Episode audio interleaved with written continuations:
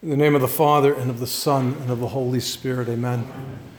My Lord and my God, I firmly believe that you are here, that you see me, that you hear me. I adore you with profound reverence. I ask your pardon for my sins and the grace to make this time of prayer fruitful. My Immaculate Mother, St. Joseph, my Father and Lord, my guardian angel, intercede for me.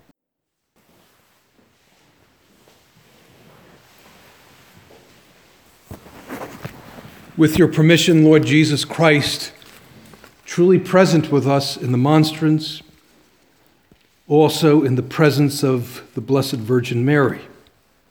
And we take this opportunity once again to thank you, Mary, for the Eucharist.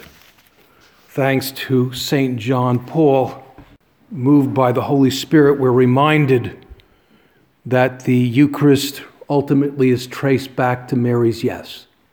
And in spite of the warm afternoon and the long walks and the hill climbs, we want to get some insights, Lord, in your word.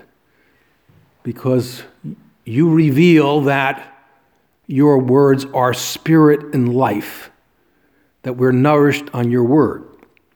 And if I lull you into a pious coma, offer it up, and sleep also becomes prayer, according to St. Josemaria and according to Pope Francis. And we want to bring to prayer the third element of the miracle of Cana. We took the liberty to see that miracle as an allegory of the new evangelization, wine being a symbol of a pre- the presence of Christ, it's a Eucharistic symbol, and the water, if you will, is a symbol of an absence of Christ.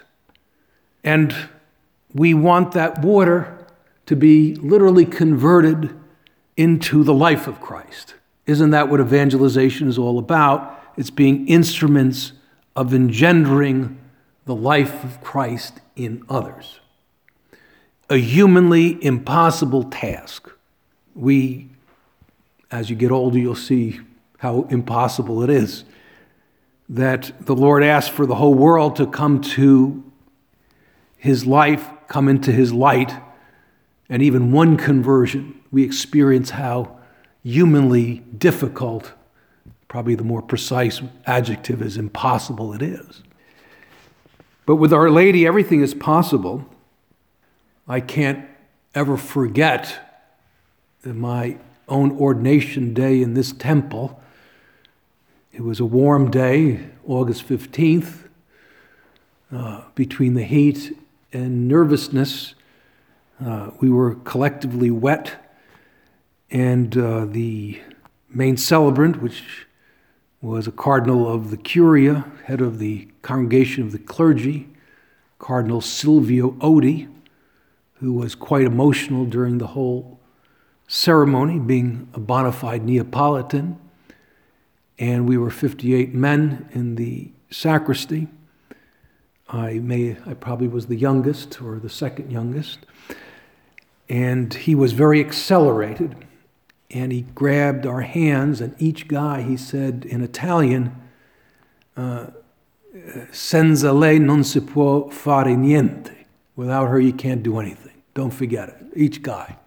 And that was it. He disappeared. He, he needed to take a long siesta. He even missed dinner. This gentleman, you know, he's a, he's a Neapolitan, so he missed his pranzo because he was so emotionally spent. And Lord, I want to convert to that. You know, that's a work of a lifetime.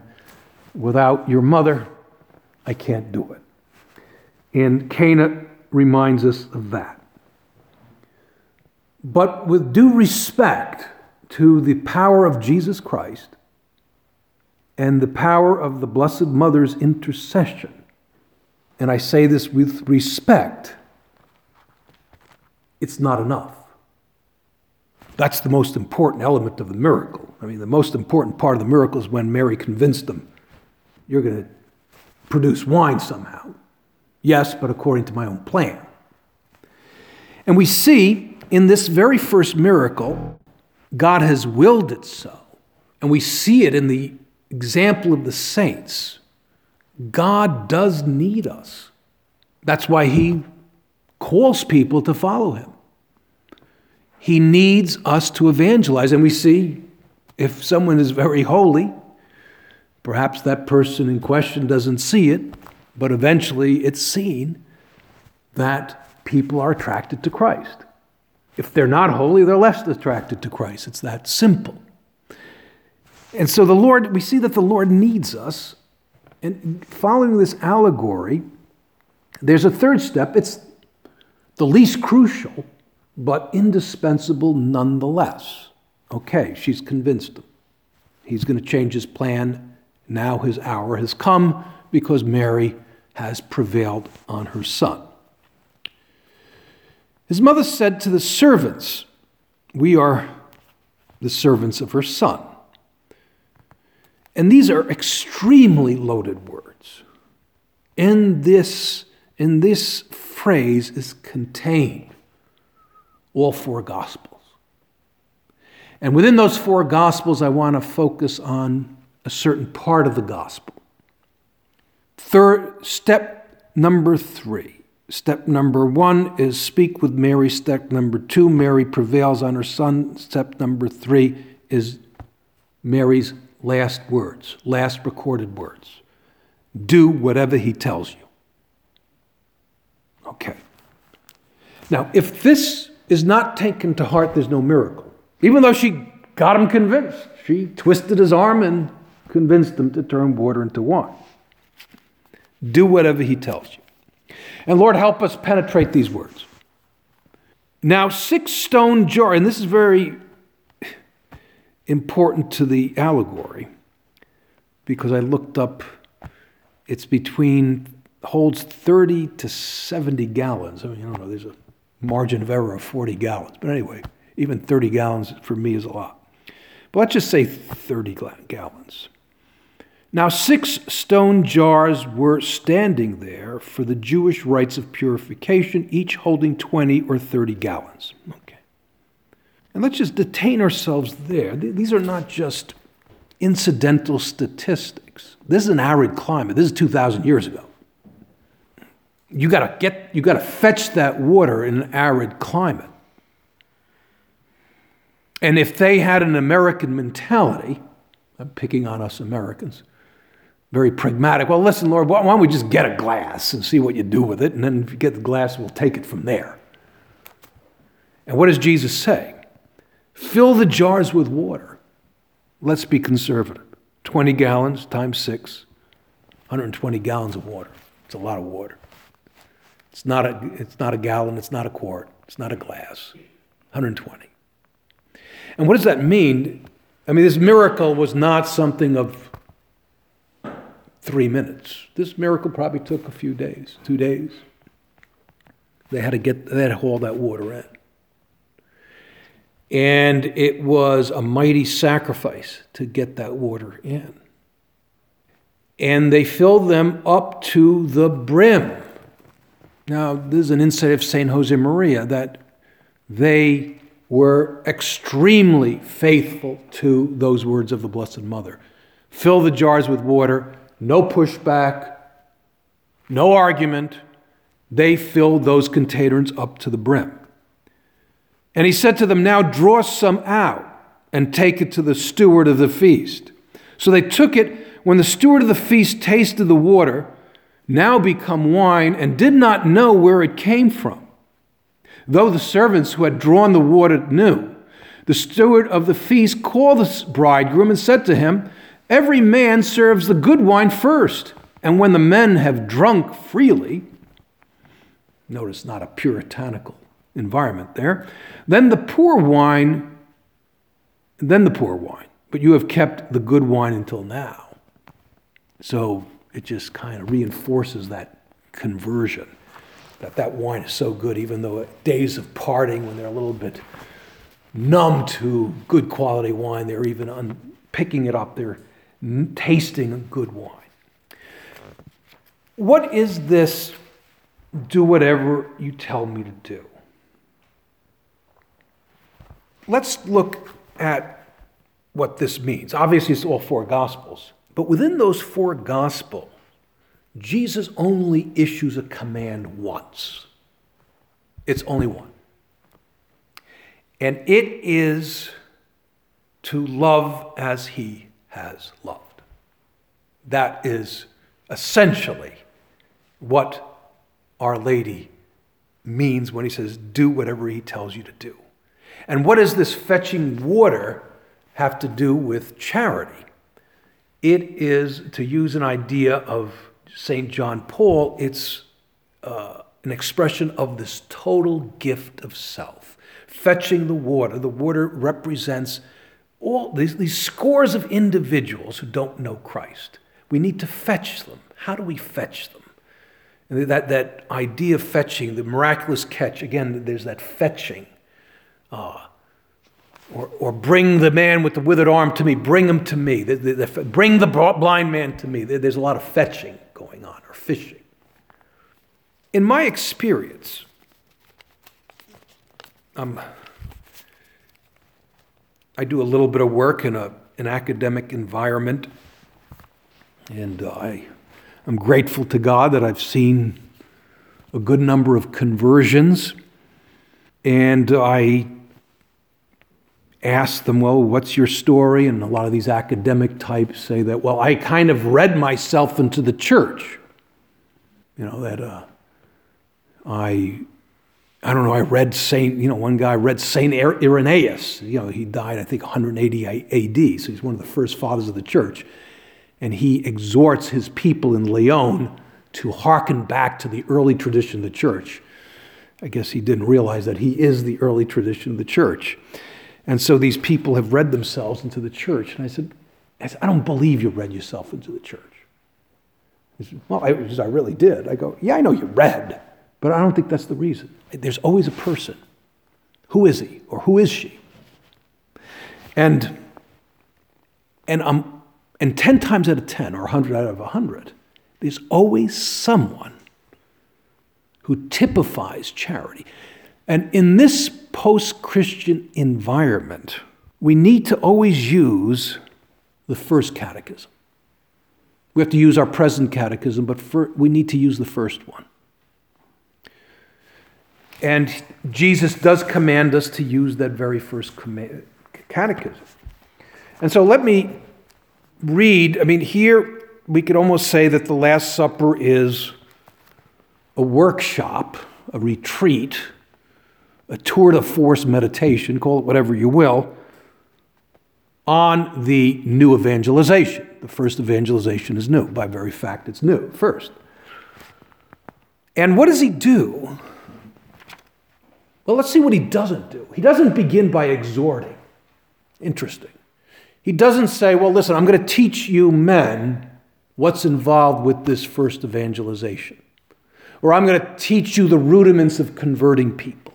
I'm going to give you a class on that. No, he doesn't do that. No, he doesn't begin with deep theological considerations. He doesn't give a profound class on the Trinity. He will reveal the Trinity within the Last Supper. He doesn't give a mini series or a mini class on the sacraments. He washes dirty feet. That's Act One of do whatever he tells you. He washes feet. Of all the things he could have done, he washes feet. It's, don't mean to distract her, but since we're using role models here, when St. John Paul got the news of John Paul's first death and needed to return to Rome for another conclave, got ready. He was, as he was being driven to the airport, uh, an, a lady who was hysterical start to bang on his car window. He was in the back. He was being driven to the airport. And the lady, and he said, What, what can I do for you, ma'am? He says, I lost my cat. And he says, I, you know, I'm, that's all I have. That's, you know, uh, that's my pet, and I can't find my cat. And, you know, this is, this is big stuff. I mean, he's, Cardinal Wojtyła is shaken up because there's all sorts of prophecies of Polish popes. You know, so he has a lot on his mind. And what does he do? He said, Well, let's look, let's find the cat. And uh, he tells the driver, Well, let's go around the block and look for the cat. He puts the, the woman comes in the car and they're circling around the neighborhood and on the stoop, the cat is on the stoop in front of a house. And the Pope or Cardinal Wojtyła says, Is that your, is that your cat? And he says, uh, and she says, Indeed it is. And so he gets out of the car and helps her and gets the cat, gives the cat to the woman. They drive her back, and off to Rome he does. So his last act as Archbishop of Krakow, at least according to the biography I read, was to find a lost pet for a lady. And in his memoirs, uh, I think his memoirs of being a bishop, he said that he had a, an enlightenment from our Lord that every anybody who would approach him, he would see as our Lord himself asking for help. He said he'd always see our Lord uh, asking for his services. So it wasn't just, you know, a gesture of isolated kindness, but it was, it was something very deeply seated. And so, what does our Lord do? What's the first step? As we have echoed in our hearts, do whatever He tells you. And then we want our Lord to tell us what it means to wash feet. And during the supper, when the devil had already put it into the heart of Judas Iscariot, Simon's son, to betray him, Jesus, knowing that the Father had given him all things, into his hands and that he had come from God and was going to God, rose from supper. So John makes sure that the reader knows Jesus was aware that he was God. Well, he had to. I mean, this was not a Holy Thursday ceremony. This was the real deal. This was real foot washing, and feet were really filthy laid aside his garments and girded himself with a towel. I mean, this is a, uh, the posture of a slave. That's the vestiture of a slave, you know, being girded. Then he poured water into a basin and began to wash the disciples' feet and to wipe them with the towel with which he was girded. He came to Simon Peter, and Peter said to him, Lord, do you wash my feet? Jesus answered him, What I am doing now you do not know now, but afterward you will understand. Peter said to him, You shall never wash my feet. Jesus answered him, If I do not wash your feet, you have no part in me. Simon Peter said to him, Lord, not my feet only, but also my hands and my head. Jesus. And what, what is Jesus saying? If you're going to if you're going to launch into this den of iniquity that is ancient Rome, you got to be on that wavelength. And, and, I know it's a work in progress. I said it facetiously, but I, I think I got on two people's nerves. One was a bishop and one was a monsignor. I was just kidding. And uh, we were having dinner this a few years ago, and uh, and they were just citing different priests. You know, he's getting his doctorate here. He's working in the Vatican there. He's has a this other guy has a chancery job, and speaking about well, you know, who's who could be Episcopal, you know, and that's always, you know, he was vice rector there, or he was professor of dogmatics, or he was professor of fundamental theology, or liter- you know, all these kinds of credentials, which are, which are bona fide credentials um, administrative experience that was being cited. And I said at dinner, I said, really, but what's really at issue? And they said, okay, Pete, what's really at issue? I said, what's really at issue is how good of a foot washer these, how good of a foot washer someone is. What? I said, yeah. I think last time I checked, the great high priest did a lot of foot washing and commanded the first ones to foot wash. And I, I got some dirty looks. Not that they disagreed with the gospel, but I was, I guess I was passing for a little bit of a Pollyanna or a goody goody. So I kept silent for the rest of the conversation, lest I get on, lest I get ejected from the dinner table. But that's what's at issue, and I got to ask myself the question. And I could always improve as a foot washer. And probably part of my confession is that I failed as a foot washer. Someone was inconvenient, someone was inopportune, uh, someone's temperament doesn't square with mine, and I refuse to wash feet. No need to get discouraged, but I, what I need from you, Lord, is that that's a priority. That I, that I deliver on this. That in spite, and you, we all have our gifts and talents, but th- those are very secondary. And in fact, St. Paul says they're nothing.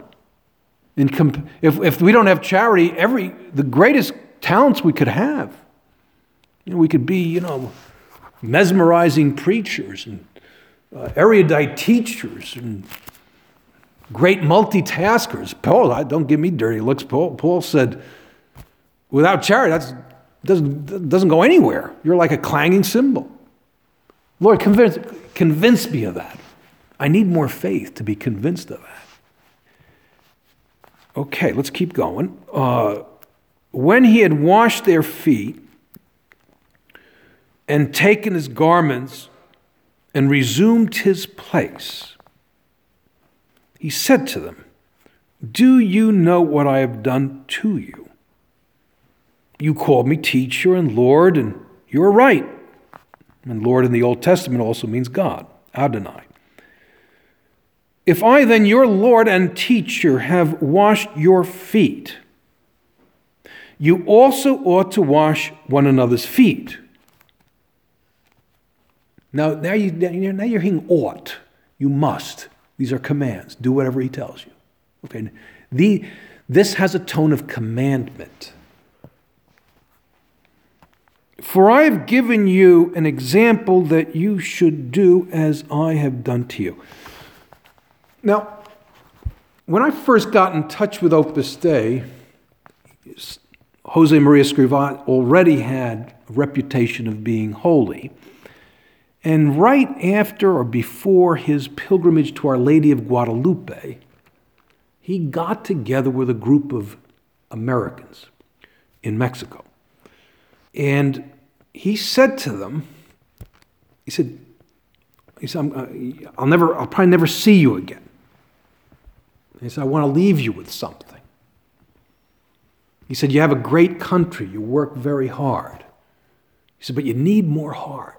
I mean, he wasn't correcting the 30 people in front of him. He said, But you need more heart.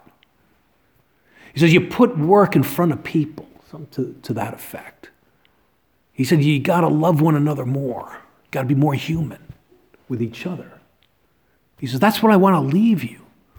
And of course, we have big hearts. We, we wouldn't be dressed in black if we didn't. Not the, but we need more heart.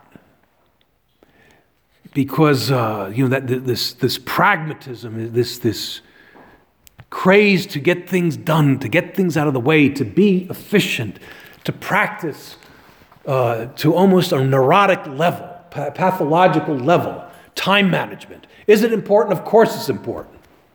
You know, efficiency is a good thing, order is a good thing. But it has to be subservient to people. How do I put on Jesus Christ? I got to hang around with our Lord in the Eucharist. His love rubs off. That's why the piety is so important, St. Josemaria says that,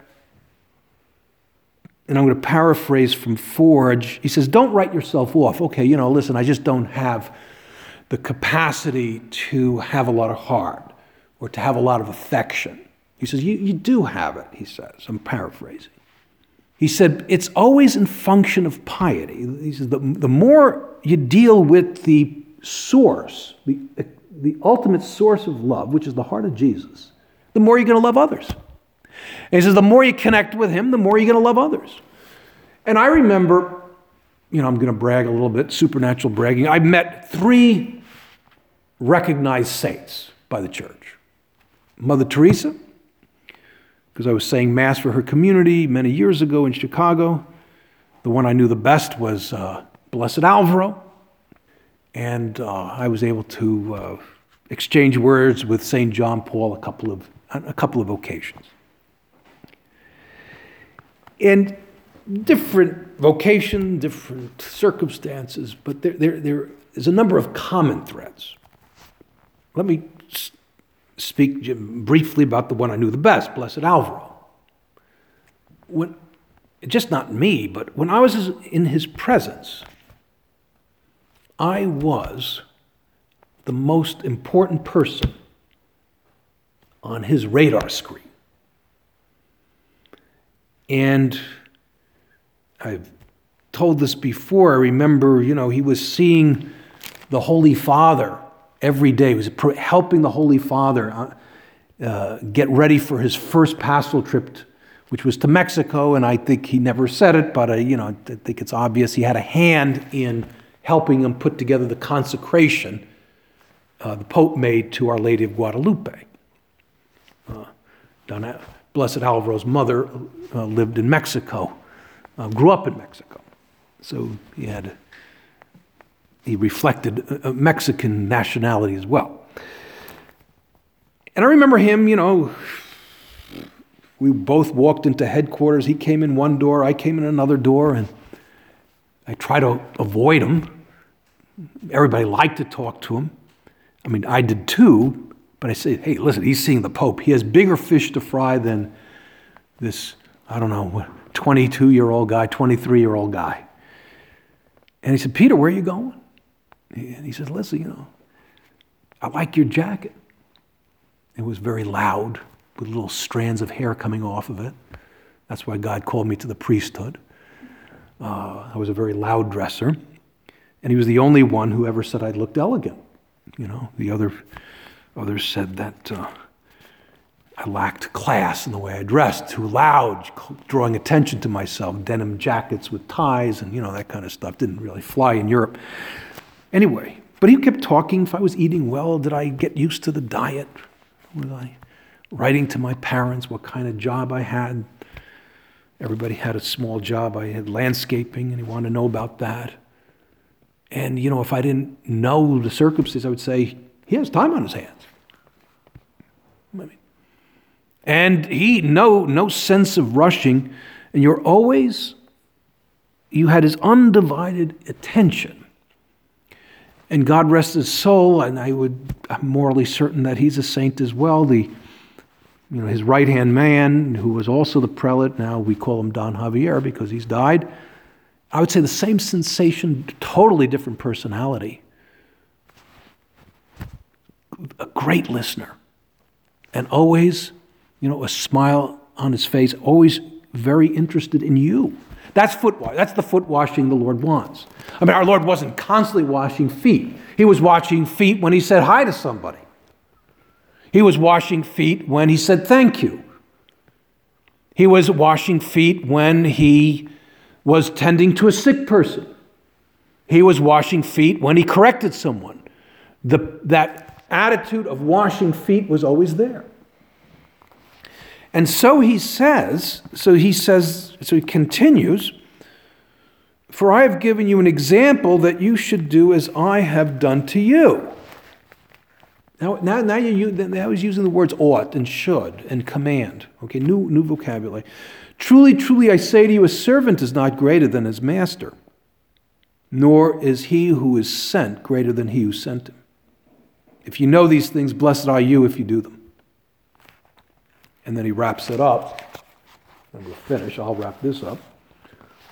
A new commandment I give you that you love one another as I have loved you. Help me work on it, Lord. Show me, and we're all different.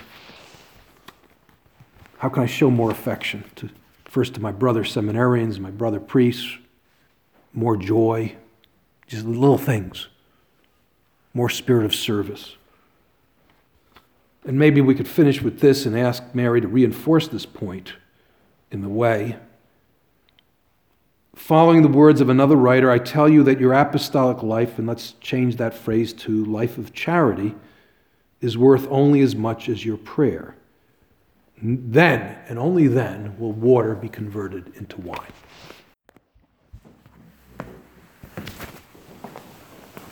I thank you, my God, for the good resolutions, affections, and inspirations you have communicated to me in this meditation.